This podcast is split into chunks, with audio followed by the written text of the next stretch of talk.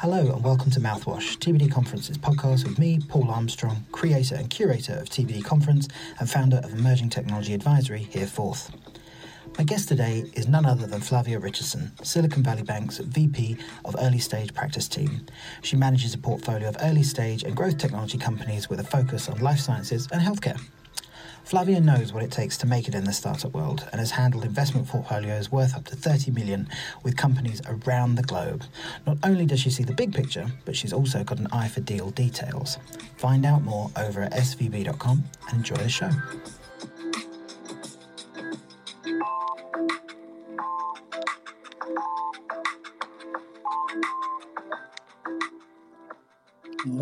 All right. Hello and welcome to Mouthwash, fresh chat that leaves you feeling confident every weeknight with me, your host, Paul Armstrong, creator of the TBD conference, and one smart cookie. Tonight's cookie is none other than Flavia Richardson from Silicon Valley Bank. Um, but before we get going and I introduce Flavia fully, let's talk a bit about Twitter Spaces, the place where you're at at the moment.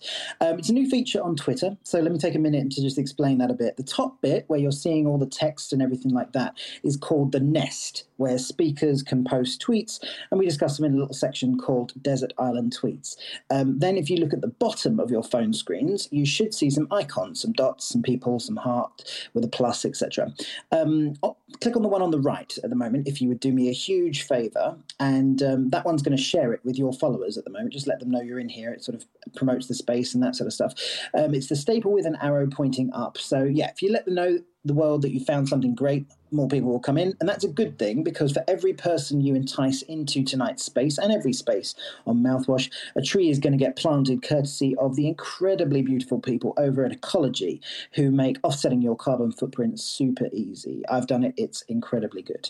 Um, find out more about Ecologi uh, over at ecologi.com and it's spelt weird. So uh, get a pen E C O L O G I com. That's E C O L O G I.com. Whether it's personal stuff you want to offset or for your business, Elliot and the team are really amazing people to um, work with. And uh, thanks also to Shell for sponsoring the show. Shell has recently published a target to be a net zero emissions energy business for 2050 or sooner in step with society. Uh, if you want to find out more about how Shell is powering progress, nip over to shell.com forward slash powering progress. Uh, I am excited actually to announce we've got Dan Jevons joining us um, from the end at the end of the season uh, to talk about business digitization and uh, how we're going to get ahead of various curves that are coming at us. So I definitely recommend you um, log in for that. It's May 14th. That's the very last show that we're doing in the season one. Right, okie doke. On with tonight's fresh chat. Um, would everyone reach for the heart button while I t- set over to the rest of this uh, on your screens and show Flavia some love with an emoji of your choosing? Don't worry, there's only four to choose from, but uh, let her know that you're happy for her to be there with whatever emoji that you choose uh, while I talk about her bio. So, Flavia is a powerhouse. Keep them going as well. Handling double digits, multi million dollar portfolios. She and the team at Silicon Valley Bank help companies around the world. Um, they've helped more than uh, 30,000 startups become really successful, and they're one of the largest banks in the US. Flavia, uh, I've known her for a while. She's incredibly passionate about people and manages a portfolio that really reflects that, namely the early stage sort of growth technology companies that focus on life sciences and healthcare sectors. She'll tell us more about that um, as we go through the show. Um, she's incredibly passionate also about entrepreneurs, entrepreneurialism, and sort of you know the, the market around that. Um, but also, many people don't know the law, and uh, possibly the most detailed VC I've ever been uh, had the pleasure of having a chat with as well. Um, so, welcome to Mouthwash, Flavia. It, it, an absolute pleasure to have you. Uh, thank you ever so much for doing this. Um, yeah. So, are you there? Hi, hi, Paul, and hello, everyone. Thank you for having me. Uh, I'm very, very happy, and thank you for all the love, all, all the emojis. I really have enjoyed it.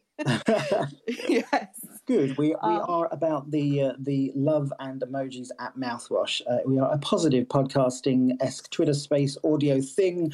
Uh, we haven't really put a full name on it and that sort of thing. But before we get going, Mouthwash isn't just me chatting um, with Flavia, though. I want you to uh, feel like you can ask questions, and please do. Use the hashtag Mouthwash Show, all one word, and I'll do my best to get them in and uh, hopefully, Flavia, if she's got a bit of time in between her very, very busy schedule, she might even nip through afterwards and answer you directly afterwards as well. Yep, she's just that nice. Okie doke. Um, Flavia, let's crack on. What was the yes. first thing you thought of when you woke up this morning?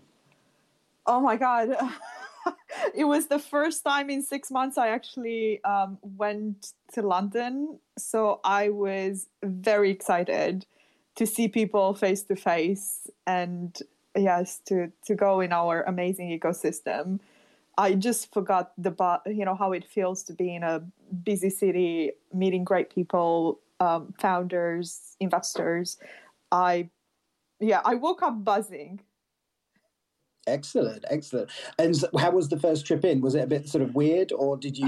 you, you, know, I I thought it would be weird, but I don't know, guys. If you have gone to London or you're already there, I think that everybody, every space has been accommodating outside areas, and I I felt if I if I if I didn't know any better, I, I couldn't say there was a major difference. Actually, it felt so natural to be among people um, I I think that this is this is what I've been missing for over a year now, and it was it's really great to see how everything's adapting, is coming back to some sort of normality. Yeah, I can tell you for for uh, no not a lot of money that Spitalfields was absolutely uh, rammed today. There were lots of people, but being very sort of distance wearing masks. Yeah. They're just eager to, I think, not cook for themselves anymore. so I think that's the biggest one. I think everybody says that, right? I think it's an important part. Um, tell yeah. me about your role at Silicon Valley Bank um, and how has it changed over the last twelve months? Because I know it's been it's been interesting for you guys. Yes, definitely. Um, so about my role, I lead on the early stage life sciences and healthcare portfolio for SVB in EMEA. Mm-hmm. Um, and I, this means that I work very closely with companies from seed to Series A in exactly that critical part of their journey where they're still working out a lot, a number of kind of very groundwork things there, or they're spinning out from university after so many years of, of research. And it's a very, you know, it's a very challenging and a very rewarding um, rewarding part of the journey for for them and of course for me because i'm able to input and connect at many many different levels. Um, for us at SVB, um, I think that the most important, the most important element, and many people will know, we're kind of sitting at the heart of our ecosystem, working closely with private equity and venture capital funds and their portfolio companies. So for us, last year it was about how can you know how could we make the transition to digital, being a digital first company um, and still retain that primary goal to ensure that our clients are supported um, through what has been a very difficult year. Not everybody has been able to benefit from the lockdown and from the trends in the market. Um, for us, that has been at the core of everything that we've done.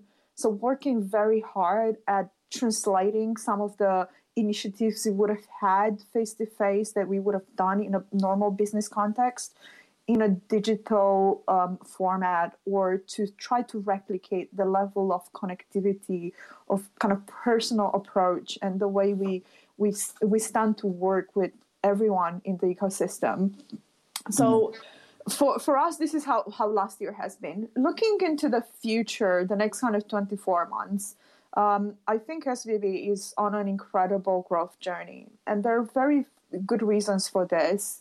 Um, our ecosystems in Europe are maturing, are getting bigger and bigger uh, in the venture capital, in the innovation. We all read and, and you know live and breathe this um, in these ecosystems, and they're just getting massive. There's so much going on. And it just means that our role as an organization and the complete solutions we offer become increasingly relevant for emerging fund managers, for their portfolio companies, for those companies that have gone through a number of funding rounds and now they're looking for the American expansion. So mm. I, I feel I feel very privileged to be in an organization that truly sits at the heart of this part of our our economies that is um, is beating strong and is going to become increasingly important to get out of um, economic standstill and to be able to create new jobs and and bring things to the market. So it's it's a huge responsibility, but I think it's it's a very rewarding journey, um, and it would be for everyone involved. Definitely. I've been speaking with a lot of VCs recently, and um, a lot of people um, have been saying I've, I've had to draw from new skills that I didn't know I had, and that sort mm. of thing. Mm. How do you see your job? Um, well, how's you sort of said roughly how it changed over the last month? Is there anything in particular that you feel that you've grown in, and how do you feel? Uh, how do you see your job changing over the next um, 24 months? I, this is a very good question. Um, fundamentally, for me, the last kind of 12 months have been um, going back and doing quite a lot of upskilling, learning a lot more about this sector in which I have um, grounded my practice. Um, naturally, I, I, you know, I come from a, an investment background. I've spent over seven years working in a couple of funds in London um, working with companies exactly in this stage, but looking very agnostically from kind of SaaS solution to fintech to mm-hmm. um, some in healthcare and, di- in, in, diagnostics. So uh, for me, it's it, it, was about grounding and exactly drawing on those on those skills that I I I have done in the past and apply them, concentrating them in one area. Um, I think moving forward the roles that organizations and people like myself will play is to be this soundboard this advice be able to provide you know actionable data insight and be able to help our clients in a way that we have never done before by knowing what we do and the ecosystems where uh, we contribute a lot more so for me moving forward, I'm getting involved in a number of initiatives in the space, um, mm-hmm. hopefully announcing soon um, in Oxford, in Cambridge. So, working with those um, university spinouts, supporting them in their journey, providing more insight, more tangible um, tangible information that they can apply in their business and ensure that the funding journey is is not just for a limited few but it, it democratized is is enabling them to go out there and I know we're going to touch on VCs and how everything's changing um, and what specifically is changing. But I think that education and knowledge and insight is going to become a currency in what we do.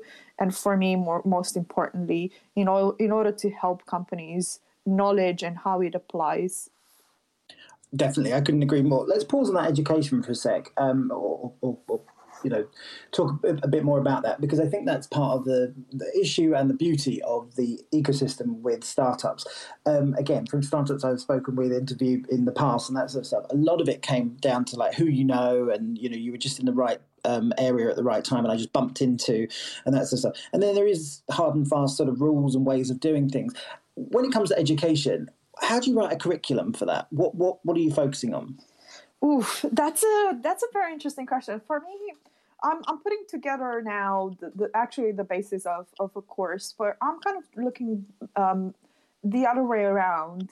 What has made specific companies very successful and how their journey um, and what what has what has their their journey um, how it has evolved. So working backwards what do you actually need to do to be very successful from a funding perspective what happens in a company the dynamics the hiring um, the the type of you know the type of things that you need to put in place i'm starting with the capitalization because i think this is a place that notoriously very tech or science based founders or founding teams um, have found it very difficult to get uh, get get their heads around. And there is this sort of mysticism around capitalization. How do you blend equity and debt and types of investors and mm. what you know how that journey unfolds? Um, for me, that is the first kind of chapter. The second is the people and how organizations change, especially high growth tech we've seen how founding teams have to manage going from kind of five people to 20 before kind of series a and then they have to get in a year or probably less to kind of the 50 100 um, in some cases it's, it's a much faster growth. So being able to handle those processes becomes increasingly important and to prepare yourself as a founder or or founding team to have that knowledge or at least to be able to understand the expertise that you need to bring in to deliver that Yeah, I couldn't agree more with that. I think it's a really interesting time in that whole space and a lot of opportunity um, in that in that in that regard. Um, all right, let's shift to funding. Um, how's the last uh, year impacted the next 24 months, do you think? What's going to stick around? Oh my, that's a good question. Well, everybody will know that the last 12 months have been transformative for our ecosystem. There are a few reasons why I say that. Um, as we kind of went into this lockdown, um, every single venture fund um, and across the whole investment ecosystem, not just venture fund, private equity, all the way up uh, into kind of institutional investors, uh, have been forced to revise their way they're doing business, the way they're deploying that capital. Um, and after kind of Q2, where everybody was a bit kind of edgy, not knowing necessarily what's going to happen next, we saw a lot of funds look, looking inwards at their portfolio. Um, we've seen this burst of activity. So in the UK, um, I'm sure that everybody will know we had like 17 billion invested, up from 13 in 2019, which everybody thought would be a record year. Um, and on the fund size, we've had um, in the US about 56 billion raised by new funds, venture capital funds. And in Europe, we had around 14 billion, which is a lot more than previously. Um, what that means is that over the next 24 months, um, just judging by 2020, what the availability of capital out there has increased. So I think we're going to see a lot more activity. We're going to see a lot more investment across the whole spectrum, from early stage into the um, you know later stages uh, where companies are kind of preparing for that exit for that IPO.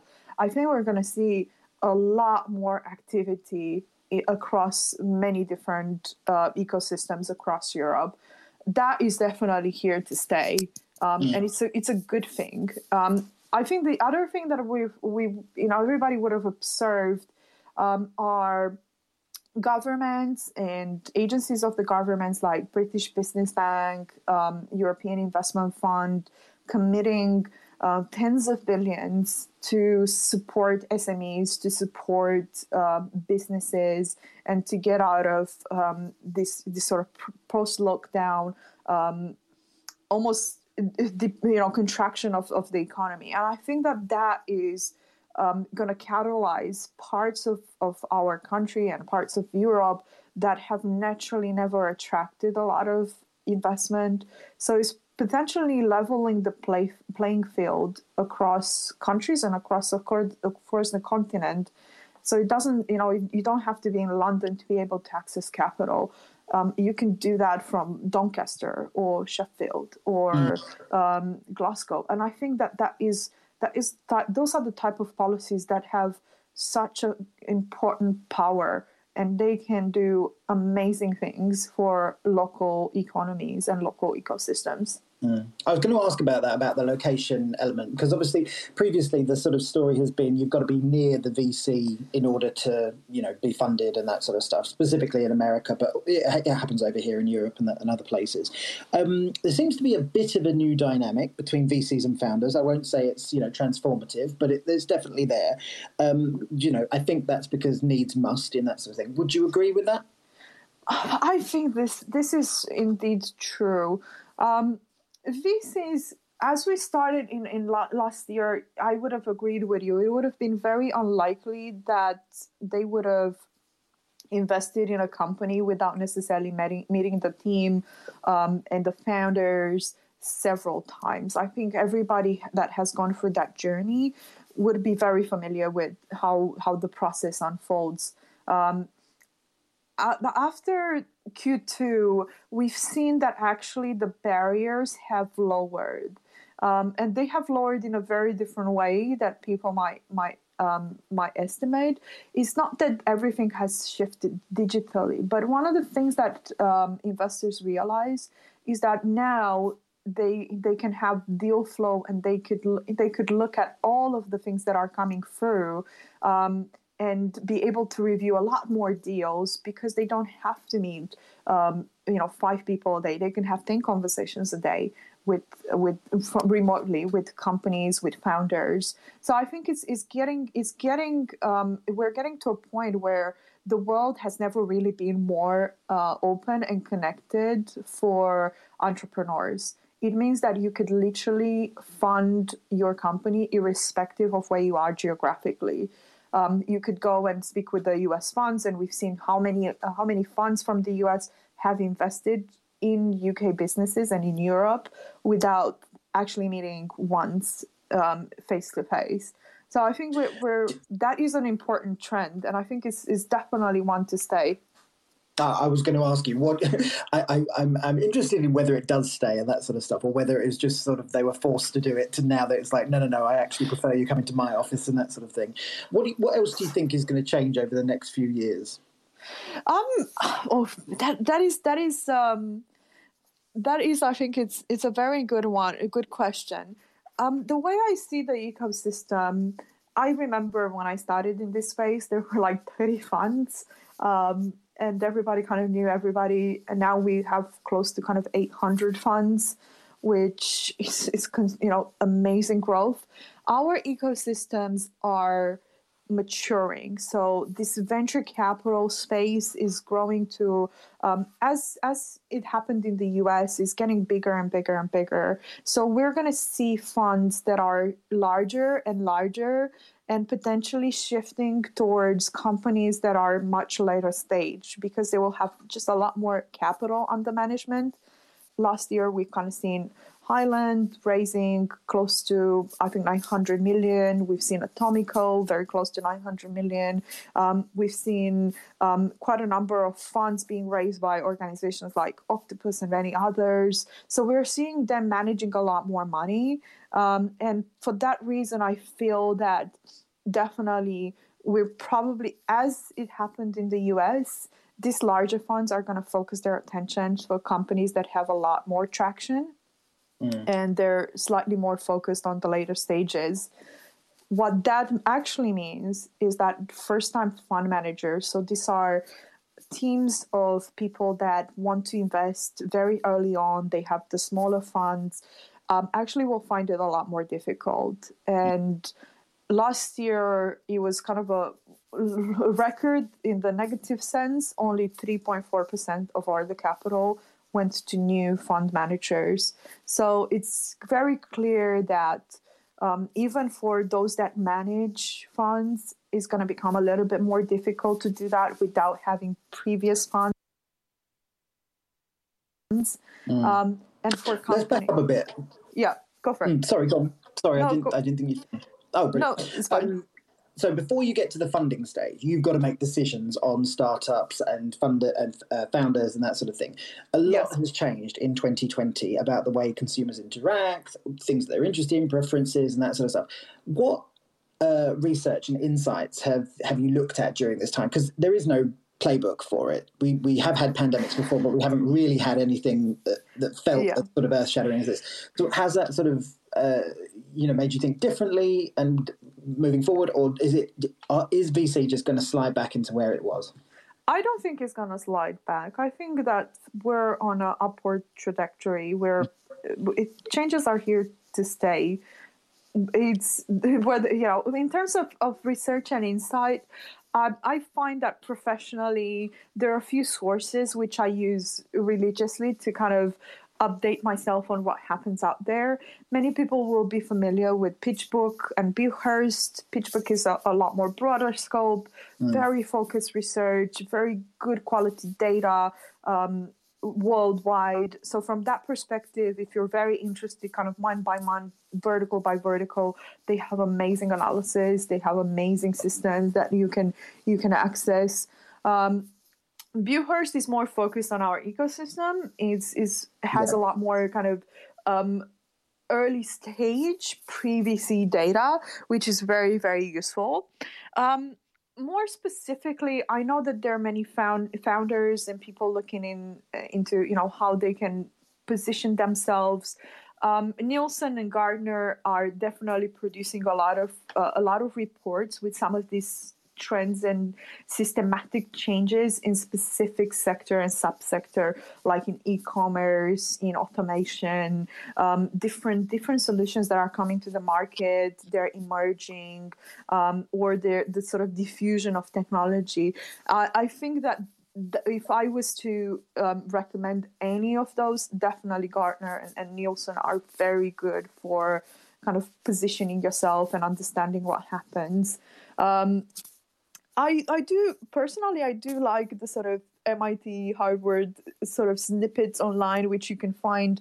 They tend to write very relevant, very current um, bits that are coming from research in the university, um, findings. So having you know having a subscription being able to see some of the things that are happening out there and some of these opinions in from academia i find it useful i know not everybody takes the same view mm-hmm. but it does help understand how other organizations are approaching a specific problem um, and being able to kind of marry it up academia yeah. with business um, I'm eager in the time. I'm just sort of looking uh, down. I want to talk about sustainability. Both sponsors of the show are really focused sure. on that. Um, how can VCs um, help the world be more sustainable? Obviously, they've got to make a buck. Everyone's uh, interested in the bottom line, but I feel yeah. like they, they are one of the power axes of the world that can actually like push an agenda if they want to that that is you know that is a, an important that is that, that's an important kind of um, area to, to discuss today. Sustainability obviously has kind of three areas, three elements, which has to, you know, you have to deliver in, in order to achieve it. And one is kind of economic and finance viability, which venture capital does particularly well. It ensures that um, initiatives and projects have an ability to uh, and potential to scale and or have found a, a way of hacking a specific challenge uh, or disproving existing kind of ar- archaic knowledge. So from that perspective, when we look at sustainability, I think venture capital has an amazing, amazing role to play because it can um, it can advance an agenda that any other type of investor will not be able to. Um, support initiatives and companies at that in, um, important part of their journey where they don't necessarily have all, all the evidence that this could work, but they do have some indication of that evidence. So, from my, my perspective, venture capital can help accelerate um, companies that sit in this space and in the impact space, um, and they can catalyze the investment ecosystem because mm-hmm. every time um, every time a fund invests um, is like for every dollar every dollar there are like two dollars of private money from angels and from uh, grants. So it has an important role to play. Um, and I've you know we've seen quite a number of various different accelerator uh, positioning themselves like sustainability accelerator. We've seen that the sort of fourth fund they're launching Nesta doing quite a lot of work. We've seen funds like Ananda and Bridges. Um, and we have even seen kind of very large corporates uh, like Amazon deploying quite a lot of capital to sustain um, innovation at the earliest stages. So I feel very, very optimistic that actually uh, venture capital as a vehicle of, of deploying funds and sustaining um, entrepreneurs with different solutions. It applies across a number of verticals and industries. Um, it's, it's definitely the most rapid way of getting those companies to scale and to start changing, meaningful change. Do you think? I, I take that, and I think that's a really interesting viewpoint. I, I've you know, history tells me, and sort of my innate sort of human beingness of being in the room with some of these people, I think it's going to take more than that. Do you think that there needs to be some sort of um, coalition or some sort of agreement or outward mm. sort of promise that they have to be investing in X sustainable? Because otherwise, you're just got you know, it's a nice to have, not a must have, and also you know there yeah. are vendors and that sort of stuff. Um, I, am being very mindful that ESG and impact agenda it's becoming um, a matter of um, kind of public discourse. So it's not just for funds, but it's for everyone. Um, it's for corporates, it's for governments, it's at the top of the sort of a political agenda. Even the largest investment banks, even the largest fund managers in the world, the ones that are managing kind of trillions of dollars, have made a commitment to give this uh, very serious thought and to have in their portfolio companies that support a sustainable an ESG purpose. I know that there's there's still kind of very flexible way ways of interpreting this sorry I, I think i got interrupted um, mm-hmm. I, I, was saying that even even the, the larger fund managers um, implementing this there's still kind of not very robust ways of implementing it but if the biggest you know the biggest most regulated investors mutual funds pension funds investment um, investment funds like wealth management funds are doing this then it should definitely be a, a very important consideration for a venture capital fund manager. Yeah. Um, th- there is no excuse to disregard um, the impact your investments and your activity um, have on the environment and the society and the community in which they they invest.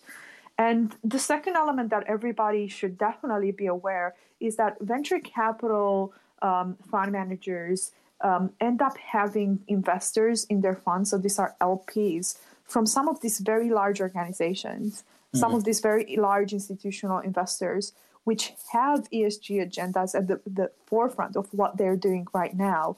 And they're taking very important decisions with trillions of dollars on a daily basis. So I'm, I feel that it's going to be very unlikely that the venture capital uh, fund manager is going to have an option to to consider or not consider it, I think it's going to be, you know, baked in what they have to do in, yeah. in deploying that capital. I think so. I think it's got to go that way in a number of senses because there is so much power focused on these people and you know their yeah. ability to make or break. Let's talk a bit about that actually while we're, while I'm thinking about it. Um, I get to speak to a lot of founders uh, through the journalism side and organising TBD, the conference. Um, some are shells, I think, would be a fair way of saying, because of recent events, but also because of the way that VCs can churn through the system, if that makes sense. What do you, um, where do you think the startup world's going? Is it, is it, it's got a good and bad rap lately, but it is fair to say that you know the startups are the meat you know that go through the sausage machine and you know oh. it, is, it is push push push uh, and that sort of stuff. Um, what's the where, where is it going? Uh, that, that is a tricky question. Um, okay so um, we all know that venture capital is about um, sustaining companies that have a very low probability of success. But at a portfolio level, you don't need a lot of them to succeed. You just need one or two to to return the whole fund and make quite a lot of progress. I mean, let's just take an example like UiPath. You know, early stage investors in the fund have deployed at in 2015 um, 1.5 million. They've made, um, I think it was 3 billion as of yesterday. Potentially, is a lot more today. Um, it's it's the, those sort of odds. They're you know we're looking at less than kind of two percent success rate across the industry. Um, it's clear that in order to to have a very successful company, you're going to have a lot more that actually don't make it. And it's about this velocity. Um, it, it is about churn. It is about being able to look at the whole ecosystem and select the ones that have the ability to scale within that the sort of three to five years very quickly and to be companies that are worth billion plus dollars. This is the consideration, and this is in the back of the mind of every single um, venture capital um, partner and principal and associate. That is what everybody is searching for. Um, sadly, I think that some funds might not necessarily have a very human led approach in the way they manage that. So they are introducing systems which um, basically it's almost like an automated response. We've all been there. Sent you know. In I remember when I finished university, I was sending these CVs and I just got an automated response. Um, it meant nothing. It gave me no real feedback. I think that potentially the some of the larger funds that have tens of thousands of applications a year are probably going to have to shift, and they, they have already done so um, in that direction. Um, the smaller ones, I think, um, will have will still retain the human level, being able to mentor, being able to communicate slightly more effic- efficiently with founders and give real meaningful feedback. Um, this is this this is just a natural um, natural kind of separation of, of how we do things in our ecosystem yeah. is an SME, you know, if they refuse someone for a job, they might spend half an hour, an hour spending, you know, telling telling them how they can improve or some of the things that they could do to get the experience. A corporate will never do that. Um, it's the same situation in VCs. Octopus, for example, I, I remember seeing um, seeing them speak at one of the events and they said they received over kind of 30,000 applications in one year. Mm. Um, there is no physical way to spend even 10 minutes with all every single company. If everyone in the organization did the sort of 10 minutes call, um, for that reason, yes, it, it's, it's, it just has that kind of reputation. But this is why it's so important for founders to think very carefully of the type of investor and the type of fund and the type of relationship that you want to have. And from these 800 funds that we're very privileged to have in our ecosystem, to be able to narrow down to the type of investor and the type of proximity and the type of value add that you want um, to have with you on this long journey mm. because it's, it's, it's, yeah it's a long journey it, it, can take seven years in some cases it can take 10 years plus so very, very important to be able to distinguish between these different types of investors and what mm-hmm. they bring to the table and how they work. Um, I think that that is the best advice that I can give um, founders. Mm. Um, it's not as clear cut, and sometimes there are things that the, even the VCs, even with the best intentions, they can't control just because of the volume that they're receiving. I think that's interesting. I, th- I think it's um, a difficult issue for them numbers wise and quality wise, mm. obviously, because all those thirty thousand, I'm sure, you know, somewhere, somewhere in some universe would would fly and that sort of stuff. My issue that I have with a lot of founders and VCs when I speak to both sides and that sort of stuff, yeah. equally, either one side is either pushing hard, too hard than the other wants, um, and therefore there's a, dis, a mismatch there. But I think for from the outside to many, it seems like the VCs are the ones pushing and pushing and help and almost forcing some businesses to make different decisions and that sort of stuff. I'm not saying it happens all the time. I've definitely seen it. That, um, do you yeah. think that's? Uh, do you think agree, or do you think the prism's just skewed because of media and everything like that? Um, I think media and of course the various different publications we all kind of live and breathe and, and read on a almost a daily basis um, tend to highlight specific uh, specific uh, situations, whether they're very positive or very negative. Um, so potentially polarizing some of the re- the reality that we're dealing on a day-to-day basis. I think one one thing I will clarify: venture capital funds are not there to manage businesses, um, but they are there to defend their own interests. So there will be specific scenarios like um, valuations or getting a new investor in, and maybe a new investor that wants to kind of remove some of their rights or remove them from the board it happens. Everybody should be aware um, if you you know if you're going through this journey and you're going to have like a seed investor uh, maybe a seed fund and then you're going to have a series a fund. And if you know everything being well and you're doing a great job you're going to have a sort of much much larger fund coming at Series B and Series C, um, you're you're going to have a lot of conflicting interests because all all the new investors that are coming with a lot more money and a lot more influence are going to want to almost dethrone the previous funds and strip them of those rights. So every founding team should really prepare for that journey and understand those things that are incredibly important. Um, and and usually they're very simple. What happens when you're capitalizing, when you're raising a new round? What happens when um, when you want to hire another hundred people and then you have to create these massive incentivization schemes to retain the best talent? Um, it's in those situations that if the founders have never dealt with it, they don't seek um, independent advice. Of course, the the, the VCs are gonna focus on on what is potentially good for them. Um, might there might be some great VCs out there that will think about what is the right way of doing things and what is the um, the right solution for this company right now. Mm. But fundamentally, the people that will be sitting on the board sometimes they will have this conflicting interest between what is good for their fund and what is good for your company. Um, hopefully, um, the solution is something that founders and investors can come together and, and, and discuss and agree. There is no fast and, and, and quick rule for, for this one.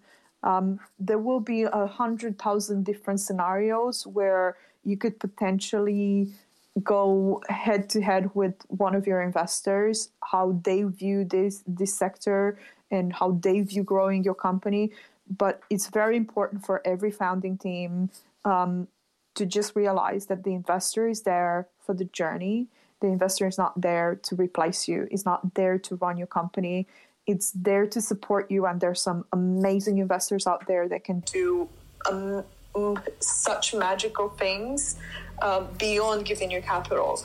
Um, but it's it's it's about this knowledge. It's about going through the funding journey and assessing the investors that you're getting on board as much as they are assessing you.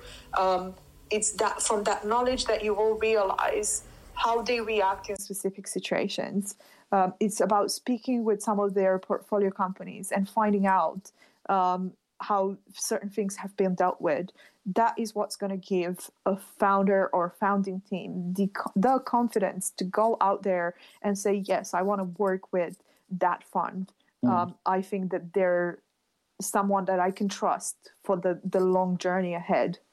Just on that, what do you think of sites like Landscape.vc and that sort of thing, the sort of Glassdoor of um, Silicon Valley, as somebody called it? Yeah, that's a very good one. Um, I think you know what we need. We need something very, very similar like that. We need it in Europe, mm. um, because you know what, um, reputational equity is very important in this space. Um, founders, and I'm I'm speaking from from experience. I I have so many friends, and we have some shared friends, Paul, that are building businesses, and they have sacrificed so many years of their lives. They've poured everything that they've had in their companies. Um, it's not just a business. It's not just another company in the portfolio. For them, is everything they have and everything they want to achieve in this life. Um, and I feel that if VC investors have to look at that reality and have to be able to manage things in a in a different ways. And if they're predatory VCs or if they're predatory in their approach, you know what? We should call them off. I think it's fair to do that. I, I, definitely agree. I think there's, got to be a lot of change put in the world, and I think a lot of it has to come at different access points along the way. And one of them is where the money is, and that is you know who gets funded, when they get funded, and how much they get funded, uh, but also how they treat people. That's that's one of the biggest things at the moment. I think I'm seeing along the way of um, you know all through lockdown, um, whether that's staff, whether that's you know investors and that sort of thing. I, I feel like that that those are the time. This is the time, and those are the things that people are really focusing on. Well, look, I, I, I completely appreciate that. And I, I think we've all um, have had a friend or a company that had a conversation with their investor and um, ended up crying because they just can't deal with the pressure. Um, I've been on the other side with my portfolio companies dealing with some of the, the funds in the ecosystem. So I, I do appreciate that there has to be a way of sharing these experiences so that as a founder when you're going out there in the ecosystem and you're speaking with people you know what you're signing yourself for Mm. Um, and if the style of working aligns more with you, and we all know that they're they're they're founding teams that are slightly more aggressive, they're slightly more resilient. Maybe they can deal with an investor that is slightly tougher, um, but that doesn't work for everyone. Um, and the fact that you might not necessarily have that resilience to stress and to very tough conversations mm. doesn't mean that you can't build a great business doesn't mean you can't be successful it just means that you need a, an investor that works and understands and you can communicate and you can do business because yeah. this is fundamentally about doing business with someone that um, it, where, where it's mutually beneficial yeah, no, definitely. Um, just before I ask you for your Desert Island tweet, I'll put it up, don't worry. Um, biotech is uh, one of the things I'm really interested in at the moment. It's seeing a massive wave of investment um, across the US and across the UK. Uh, Europe, even. Um, yeah. Well, we have to say that nowadays, don't we? It's crazy. Uh, right, from wearables to telemedicine. Um, what's going to disrupt uh, the industry in Europe and um, the US, where healthcare systems seem to be breaking, but for different reasons? You know? Yeah. Oh my! This this is such a such a close to heart subject.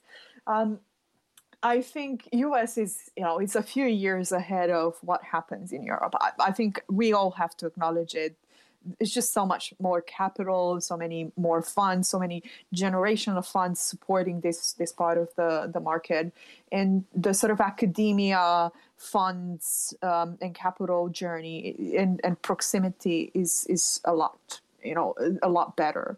Um, in I, I think that between between you know looking at the next two years what we're going to see in europe is potentially and I do realize that Europe is a very fragmented market when it comes to the delivery of health, when it comes to life sciences, so this kind of new drugs discoveries. Um, we're going to see across all these different jurisdictions, all these different countries, um, digital health and the delivery of health um, being at the sort of core of what is being funded. Um, and just to give you put it in perspective, um, until this last year, we hardly had any funding rounds supporting companies. Yes, there were a few, um, mostly kind of Central Europe. Um, but last year in Central and Eastern Europe, we've had around a um, couple of hundred companies invested. So that's a very important you know that's a very important trend i think that innovation is going to start to permeate um, every different region of Europe. Um, digital health. So this is this is kind of the sort of delivery, digitizing the the connection between clinicians and patients, um, especially around chronic conditions. I think this is the major one. So if you're a patient, you have maybe diabetes or um, heart di- heart disease, then you're going to be able to work with your consultant, to work with potentially many different professionals in the healthcare a lot better. That doesn't exist right now in many jurisdictions across Europe. Um, so I think that that is um, something that is coming and is going to permeate every bit of our um, of our ecosystems. The second element that is is potentially is potentially uh, you know uh, going to increase in, in activity is the sort of provider solutions. So these are solutions like SaaS but for hospitals um, private or public. The way in which they store manage data they enrich data they take decisions. So it's not just about the sort of diagnostic it's about the sort of broader picture of how you manage the journey of a patient for the system mm-hmm. um, and how do you make decisions about you know life critical decisions um, based on the data that you have which for many jurisdictions actually across even even nhs um, it's, it's siloed um, you're unable to kind of passport your data to be able to to take it very you know freely and completely from one place to another. Um, the other the other thing, of course, I think we're we're going to continue to have many different areas like oncology um, and drug discovery across the whole space. I think oncology is a very important one for Europe. We have amazingly strong research universities and institutions. So we're, we're still going to see quite a lot of activity at that level. Um, but there are some, there's some, let's say, um, less, less, less science based and perhaps more around more around the experience, something that is more B2C. Um, and those are um, those are systems that are potentially in the mental health, wellness, uh, women health um, applications. We've seen a lot being done in that space, and I think that this is going to continue. Um, we're seeing this kind of emerging initiatives supporting um, women, supporting um, supporting um, different groups in our societies.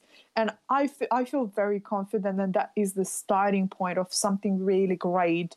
Um, as we've seen in the US, um, anything from the way in which you interact with and access um, mental health professionals to the way in which you, you manage your your sort of cycles and the way in which you order your your your prescriptions, everything that has, you know, we all go through that. I think is gonna is gonna change, and it's gonna change because of all these companies um, developing in every single ecosystem across Europe. And I I think that this is such an important momentum. We had over 1.3 billion invested in this space uh, in 2020, yeah. and there's substantially more capital um, looking to back companies like this. And I, I, really agree. I, I, think what they've they seem to have sort of glommed onto this sort of like a real need and funding real needs. Whereas you know when you see yeah. Somebody funding a dog pound for outside supermarkets, and you're like, that's not needed. You just need to be better people, you know, and that sort of thing. Figure it out, you know, and that's the thing. And got people, you know, needing products for sanitary towels and that sort of stuff. And it's just like I, I feel like there is a slight tide turning, but it's I don't think it's happening fast enough, and I certainly don't think there's enough money about it. But we'll, we will have to hold that for another time, I think, because it's um, yeah. about for uh, your uh, desert island tweet. So uh, if you take a look at the nest at the top of the screen, you'll see your tweet that you've chosen. Why, why have you chosen this one? Desert island tweet. Um, I'm not sure I can see it.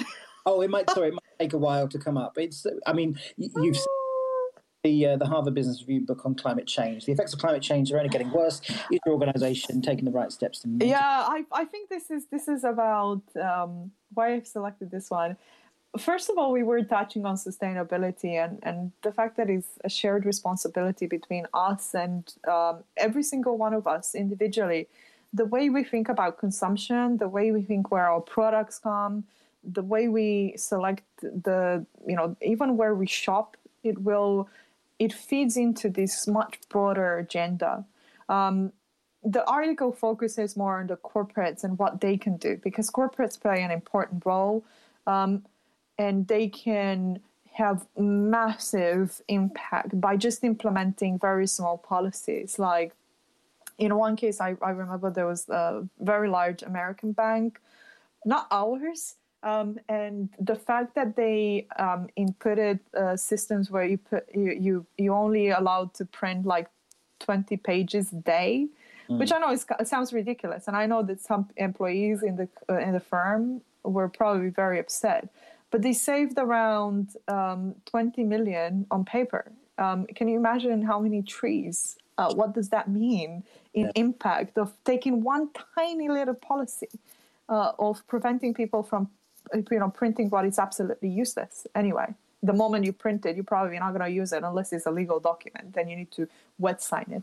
Um, I, I think that you know i think that corporates have an ability to do great things. And the way we think about sustainability climate change these very small um, very small policies like enabling your employees to work from home not having to commute every day, that has a substantial impact to the world we live in, to the societies, especially in urban areas. There where pollution and um, lung diseases, many other conditions are coming out a result and they're affecting a lot more people than ever before.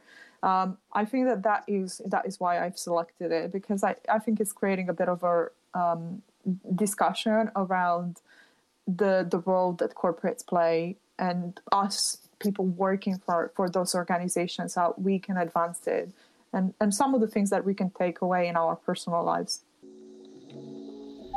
Thanks for listening. Find out more about Mouthwash and the next season over at mouthwashshow.com. Mouthwash is recorded live on Twitter Spaces before becoming the podcast you've been listening to. Thanks to Ecologi for planting a tree for every listener and Shell for sponsoring the show. Let me know if you're enjoying Mouthwash so far by leaving us a rating and a review. Remember to subscribe to Mouthwash wherever you get your podcasts so you don't miss any of the upcoming episodes featuring activists, AI experts, Silicon Valley royalty, Pulitzer Prize winning journalists, and a whole lot more besides. See you next time, and remember always start or end your day with a little mouthwash.